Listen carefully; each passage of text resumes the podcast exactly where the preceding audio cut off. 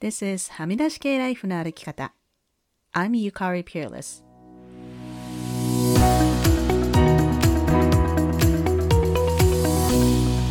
周りが決めた道からはみ出して自分だけの生き方をする人を応援するポッドキャスト。はみ出し系ライフの歩き方。Welcome to episode 246. 皆さんこんにちは。ピアレスゆかりです。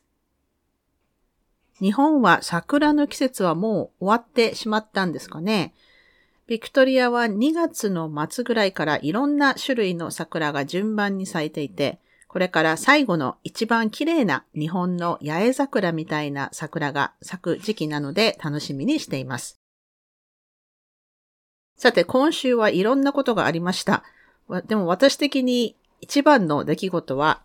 食べて祈って恋をして、まあ、英語のタイトルは Eat, Pray, Love ですね。の著者のエリザベス・ギルバートの講演会に行ったことです。たまたま、そうですね、多分クリスマスの時期だったと思うんですけど、ネットを見ていた時に偶然彼女がビクトリアに来るということを知ってチケットを買って、今回一緒に写真撮影ができる Meet and Greet のチケットを購入しました。最近多いですよね、こういう Meet and Greet 付きの講演会っていうのは。年末にチケットを買って、まあほぼ忘れかけていたんですが、気がついたらなんかもう今週じゃんっていうことで、まあ一人でチケットを買ったので一人で行ってきたんですけれども、まあ会場はビクトリア大学で、でもビクトリアって小さい町なんで絶対知り合いに会うだろうなと思って行ったんですよね。そしたら私の長男の元カノ とそのお母さん、そしてまあ彼女のお友達というグループにばったり会って、まあパンデミックでこの3年ぐらい全然外に出ていなかったので、本当に久しぶりで、まあ近況報告で盛り上がりました。私たちは Meet and Greet があるので VIP チケットだったんで、まあ会場に入って席を見に行ったら、なんとこの長男の元カノと私は席が隣同士っていうことが判明して、こう全然別々にチケット買ってるのになんかこの偶然ってすごくね？とまた盛り上がりました。まあそうこうしてるうちにエリザベス・ギルバートがステージに出てきて、フォトグラファーの女性も出てきて、まあ写真撮影が始まりました。みんな列に並んで、まあエリザベスと順番に写真を撮るんですけれども、なんかこういうのってすごく私にとってはバルネラブルな状況なんですよね。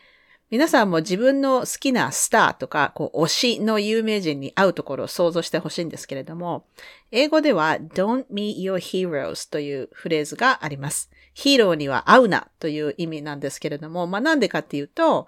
憧れの有名人に会っても結局がっかりすることが多いからという意味だと思います。私はですね、こう、一回の普通の往復の出張に行くだけでもかなり疲れるのに、こういう有名人の人たちってこう何都市も回って同じことを何度も話して、全然知らない人たちとこう100人レベルで話して写真撮影っていう、もうなんかそれ考えるだけで疲れるんですけど、こうね、よく有名人になりたいとか、こうパブリックスピーカーになりたいとか言う人いますけど、私はなんか絶対無理だなと思うんですよね。こう、まあ、考えてることが顔に出るタイプなので、こう疲れている時とか、つまんない時にニコニコしたりできないんですよね。で、だからこう自分がこうファンの立場になると、あ、なんか貴重な時間をもらっちゃってすいませんとか、こうなんかサインとか写真を要求しちゃってすいませんとか思ってすごくバルネラブルに感じるんですよね。私はあの、外で、まあ偶然有名人を見たことは何回かありますけど、まあ、で、よっぽどのファンとかじゃないと声かけないですし、まあ、あと、まあ、ご飯食べてる時とか絶対声かけちゃ悪いと思いますしね。あと、写真を撮ってもらったのは一回だけあるんですけど、で、そしてその人は、あの、あんまりフレンドリーじゃなかったです。まあ、ディズニーランドでのイベントだったんですけど、まあ、その人はね、別にファンじゃないので、私も特に傷ついたりはしなかったんですけれども、今まで私がお金を払ってこういう講演会みたいなイベントで有名人に会ったのって、まあ、つらつら考えてみると、今回2回目なんですよね。まあ、あの、コンサートとか、ライブとかは別ですよ。ああいうのはこう、ステージでパフォーマンスを見て、終わったら帰るので、その本人に会う可能性とか、まあ、ね、よっぽどラッキーとかじゃない限り、ないじゃないですか。あと、まあ、その講演会とか、こう、カンフェレンスで、こう、トークをした人と、そのトークの後に、こう、本にサインをしてもらうとか、なんか、あ、今日のお話すごく良かったですとこう声をかけるとか、そういうのも別ですよ。そういうのも除くと、私はミートアンドグリートでお金を払って推しに会うっていうのは今回で2回目でした。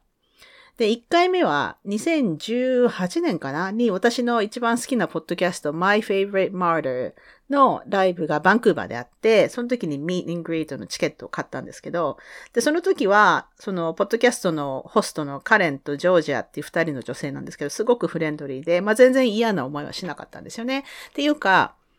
ああいうこうファンとのミートングリートって一人でやるより二人でやる方が断然やりやすいだろうなとは思います。だからまあその最初最初の時は全然嫌な思いはしなくて、むしろなんか感動したっていうか、ものすごく優しくて、二人が。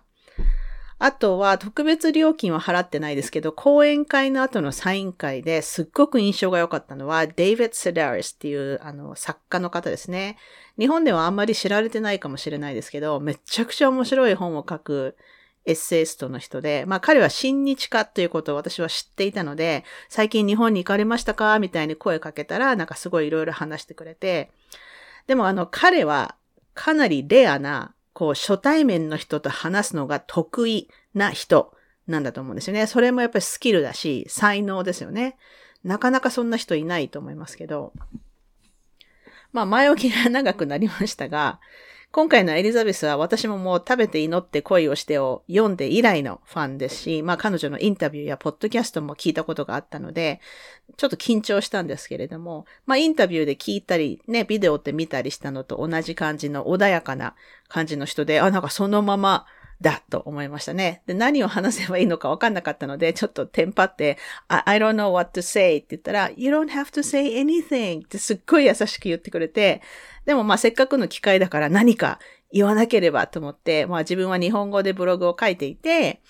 エリザベスがオプラ・ウィンフリーの Super Soul Sunday というシリーズでハチドリの飛行というトークをしたビデオについて書いたポストが一番よく読まれているポストの一つなんだということを伝えたら、Thank you, thank you for helping と言われました。まあね、本人からしたらなんかそれ以外何も言いようがないよなぁと後で思ったんですけれども、まあ、あの、お話できて嬉しかったです。そして、あっという間に Meet and Greet は終わってしまいました。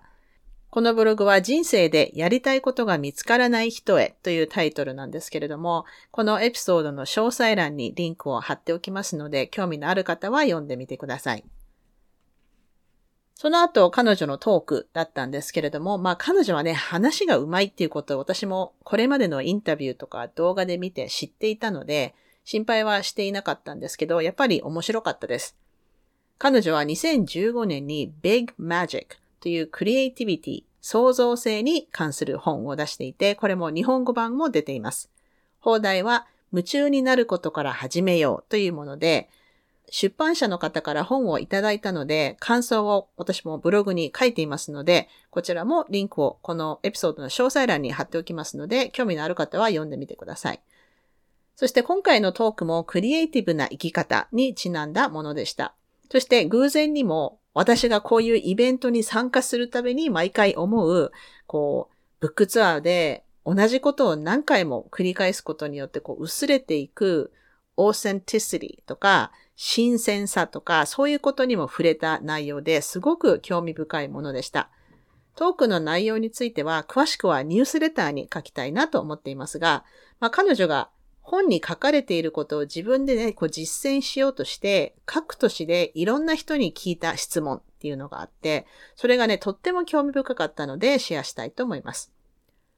その質問は、あなたの人生で今一番楽しみにしていることは何？という質問でした。これってすごくいいなと私も思いましたね。あの、英語だと、まあ、how are you? と、あと、どこ出身ですか？と、where are you from? お仕事何されてるんですか？と、what do you do for a living? っていうのがまあ、初対面の人に聞く三大質問だと思うんですけど、それって結局その人のことをほとんど教えてくれないよね、とエリザベスは言っていました。まあ出身地を聞いても、うーんって感じだし、仕事に関しては、こう、今その人がやっている仕事が、その人が本当に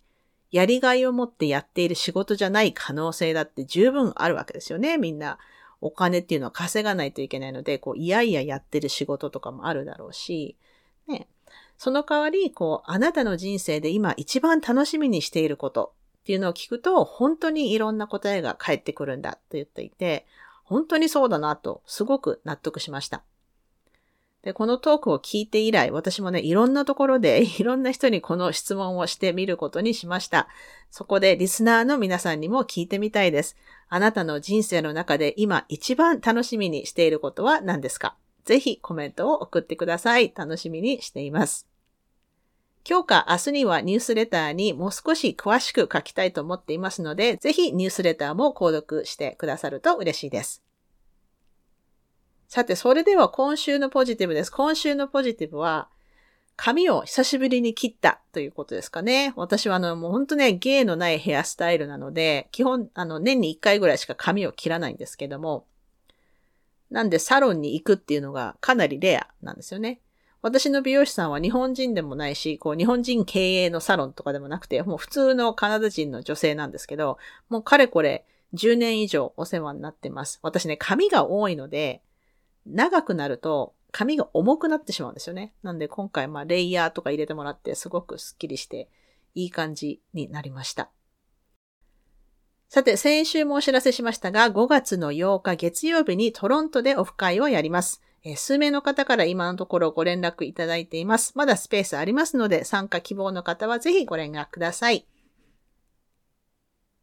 それでは今週もお聴きいただきありがとうございました。はみ出し系ライフの歩き方は、プロデューサー、ホストのピアレスゆかりが、未譲渡のコースト整理種領域であるカナダ・ブリティッシュコロンビア州ビクトリアで制作しています。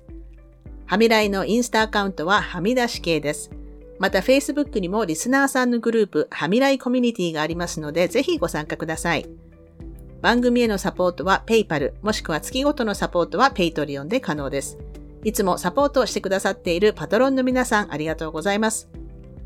番組のスポンサーは随時受け付けておりますので、ぜひお問い合わせください。今週のポジティブ、今週のブレイブ、エピソードの感想はいつでも歓迎ですので、はみ出し系 at gmail.com までどうぞ。ゆかりのニュースレターは毎週サブスタックにて配信していますので、詳細欄からご登録ください。はみらいを気に入ってくださった方は、ぜひお聞きのポッドキャストアプリにて、はみらいのレビューを書いていただけると嬉しいです。レビューを書いていただいた方には、はみらいステッカーをお送りしますので、住所を教えてください。さて、ここまで聞いてくださった方に今週の内緒話をお話します。今週の内緒話は、これ先ほど SNS に投稿しましたが、少し前に多分お話ししたと思うんですけど、私の女優デビューとなるお芝居が今週末からビクトリアで上演されます。私はこれは冬の間にビデオでの撮影を済ませているので、私自身は舞台の上には出てこないんですけれども、まあ、今回初めて投資でこの作品を見れるということで、とっても楽しみにしています。私はあの、インディ・ジョーンズの女性版歴史家みたいな冒険好きな歴史家のおばあちゃんっていうのに演じてるんですけども、なかなか面白くていい経験になりました。ビクトリアの方はお時間あればぜひ見に行ってみてください。というわけで今週も黙らない女、黙らない人でいてくださいね。Be brave, be kind, but don't be silent. Your voice matters. Stay safe, everyone, and thank you for listening. Bye.